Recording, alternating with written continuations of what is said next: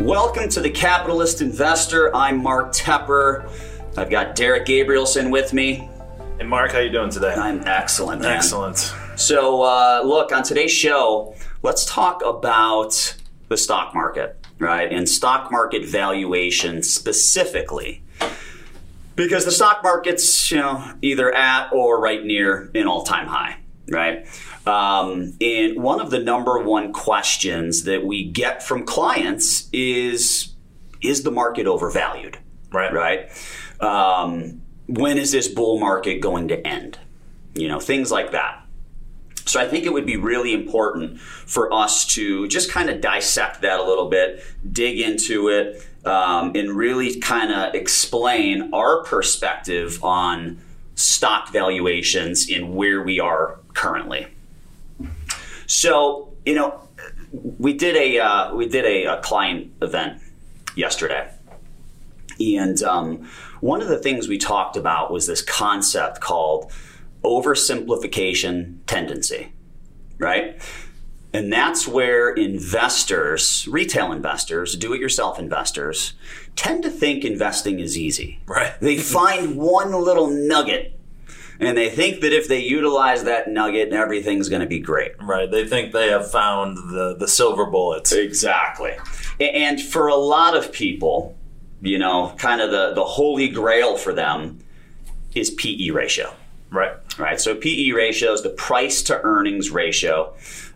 Typically, what we like to look at is the forward price to earnings ratio, which is where is that stock or the S&P 500 priced at today, divided by its expected earnings over the next 12 months. Okay, so forward PE is what we call it. And I just saw a piece the other day that came out, and there was no substance behind it, no context. But the piece said this. It said the forward 12-month PE ratio for the S&P 500 is 18.4. That's above the 5-year average of 16.7, and it's above the 10-year average of 15.0. So if that is the only thing you're looking at is PE ratio, Derek, what do you think? Is the market overvalued based on that one thing? Yeah, start selling everything today. Absolutely, right? Sell it all. But it's not that easy. No, it is not. Because if you think about it, there's X amount of capital that wants to be invested, right? And there's a number of asset classes where you can deploy that capital to, whether it is savings accounts, CDs, bonds, U.S. stocks, international stocks, real estate, private equity investments. So there's a limited amount of capital, and it's going to go to the places that are going to offer the best risk-adjusted returns, right? Absolutely. And that's typically how capital is allocated. So to look at the forward PE ratio in a vacuum and to not consider interest rates and bonds, you're just completely missing the ball. Absolutely. Just completely discounting one of the most important factors of valuing the market. Right. So, you know, to kind of just break this down to make sure this isn't over anyone's head that's tuning in. There's two ways the stock market can go up. There's just two ways. That's it. Mm-hmm. The first way is earnings. So if earnings go up, the stock market should theoretically go up. The other way is the multiple, the PE ratio, the PE multiple. So throughout this podcast, we're going to call it multiple, PE ratio. It's the same thing, right? So if earnings go up and the multiple goes up, the stock market's going to go up exponentially, right? If the multiple stays the same and earnings go up, the stock market's going to go up the same amount as the earnings growth that it experienced. Suddenly you have negative earnings growth, multiples go down, all that stuff. That's when you look at stock market pullbacks, bear markets, things like that. So, you know, one of the things that I think, you know, is important to understand is really how stocks are valued. And the way stocks are valued is you look at future earnings and you discount them back to today using an interest rate, right? when that interest rate is lower, the multiple will be higher, right? I mean, that's how it works. Mm-hmm. So interest rates are low. I mean, I don't know exactly where the 10-year treasury is today, but when I looked last night, it was at 1.65%. Mm-hmm. Okay, so interest rates are really, really low. So, you know, really the best way to look at stock valuations or the overall stock market valuation, as I said earlier, asset classes are interconnected, they're interrelated, and valuations, most importantly, are relative. Right? It's not about comparing where the stock market's PE ratio is today versus where it was historically.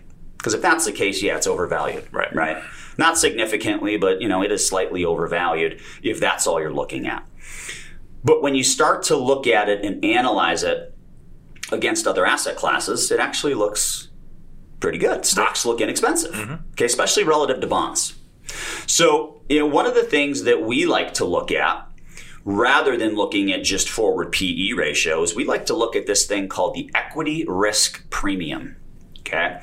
So the equity risk premium, what that is you take the earnings yield on the S&P 500. Now, you might say, what the heck is that, right? Well, it's basically the inverse of the PE ratio. You know, so if the PE ratio is 20, you go 100 divided by 20, 5, right? So the earnings yield on the S&P would be 5%. So you identify the earnings yield on the S&P 500 and you subtract the yield on the 10-year treasury bond, 1.65%, right? Right. So that is over 3%, or as us financial folk call it over 300 basis points. Right? Exactly. So historically, Derek, you know, when we are at over 300 basis points in the equity risk premium, what is the forward 12-month return on the S&P 500? 12.4%. It's not too shabby. No, I think I'd take that. Yeah, I'd take that too, right?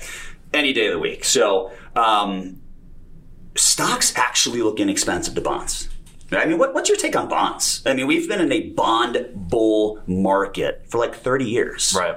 You know, I think, Mark, when I'm talking with folks, they still have that kind of false narrative in their minds that bonds have no risk because that is what they have really seen for the majority of their lives, right? Basically, a 30-year bull run in bonds. Yep. So, there's this misconception that bonds can't go down. Right, exactly. Right? It's an asset class. So for the last 30 years, bonds have been a tailwind to performance. They've helped your performance. Absolutely. Now, if you allocate 40% of your portfolio to bonds, man, are you crippling your potential returns. Right. Right? So we looked at this yesterday in our client presentation. I can't find it. It's not in front of me. But basically what it arrived at is that over the next 5 years, the projected return on bonds is like 2.13%. Right. So if you're putting together a financial plan, right, and your financial plan says you need to earn 6% in order for everything to work out, you're hurting yourself by putting a big chunk of money in something that's going to make you 2. Yeah, and I think people are finally starting to realize that now. Yep. You know, at the end of the day, a 10-year bond paying you 1.6% now, 1.65%, you know, high level in theory. Do you really want to lock up your money for 10 years to get 1.65%? Yeah. No, there's absolutely no way. The answer is no. Yeah. Right? You know, a lot of people we see, you know, approaching retirement, they've been CD investors in the past, mm-hmm. right? And really what happens kind of naturally in the market is when people feel like that risk-free rate of return is no longer acceptable, mm-hmm. they're going to step up in asset in risk in the asset and class. That's what you've seen happen, right? Mm-hmm. I mean, capital chases yield.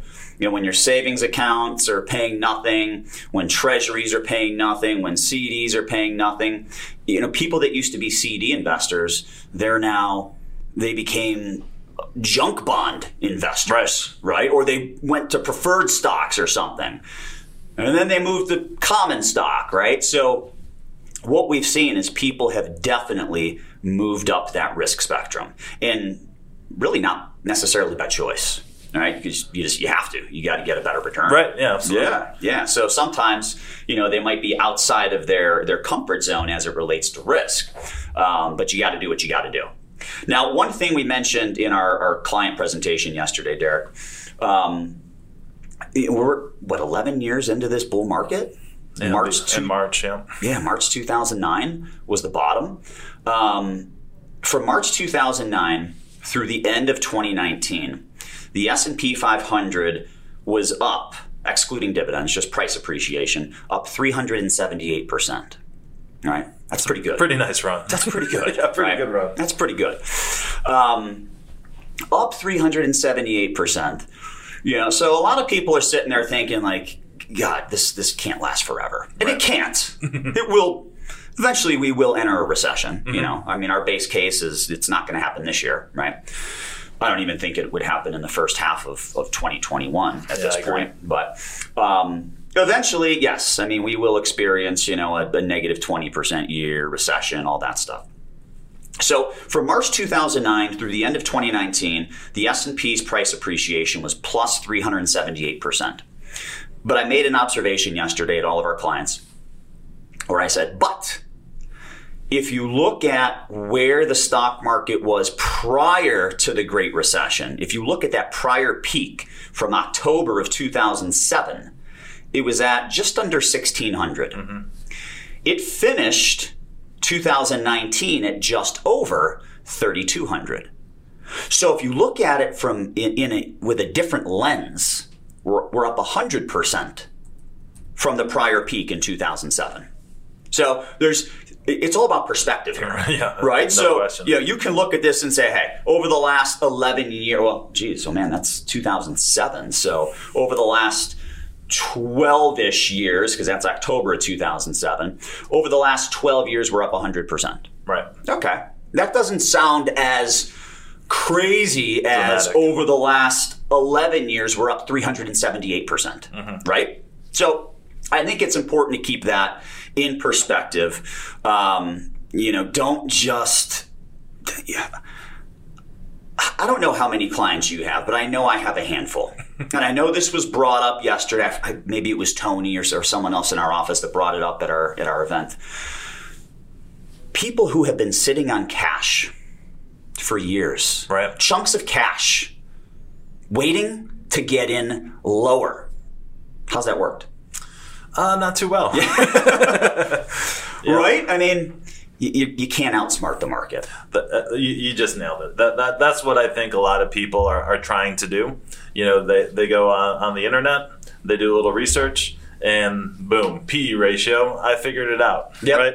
Yeah. I'm just, this is easy. Right when the PE gets too high, I'm going to sell and I'm going to because the market's about to crash, obviously. Right. And then I'm going to get back in when it's lower. Yep.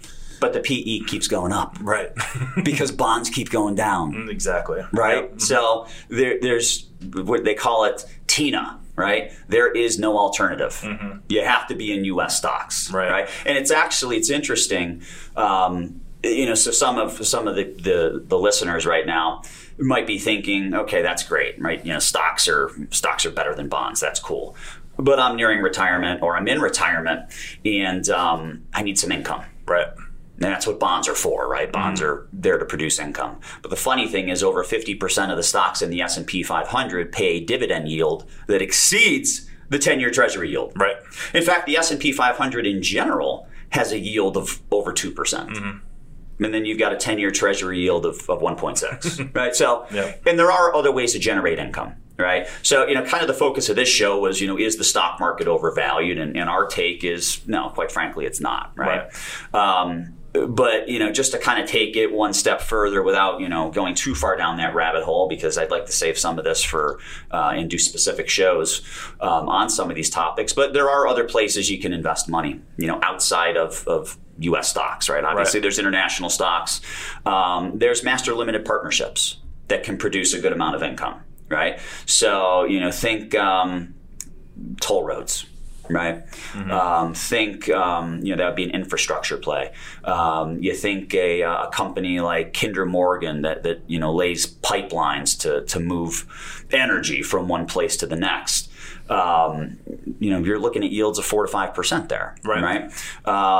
Private real estate, right? So, you know, one of the vehicles that we've been using owns the Bellagio, Mandalay Bay, MGM Grand, right?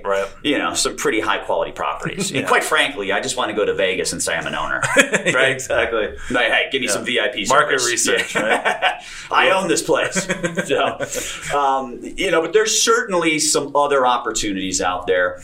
You know, and maybe we just kind of wrap this up with a take on, you know, maybe stepping back and just explaining to everyone who's listening that you really need to have a plan in place, right? To figure out what investment strategy overall is going to be in your best interest, right? I mean, are you 40 years old and you got 20 plus years until you retire?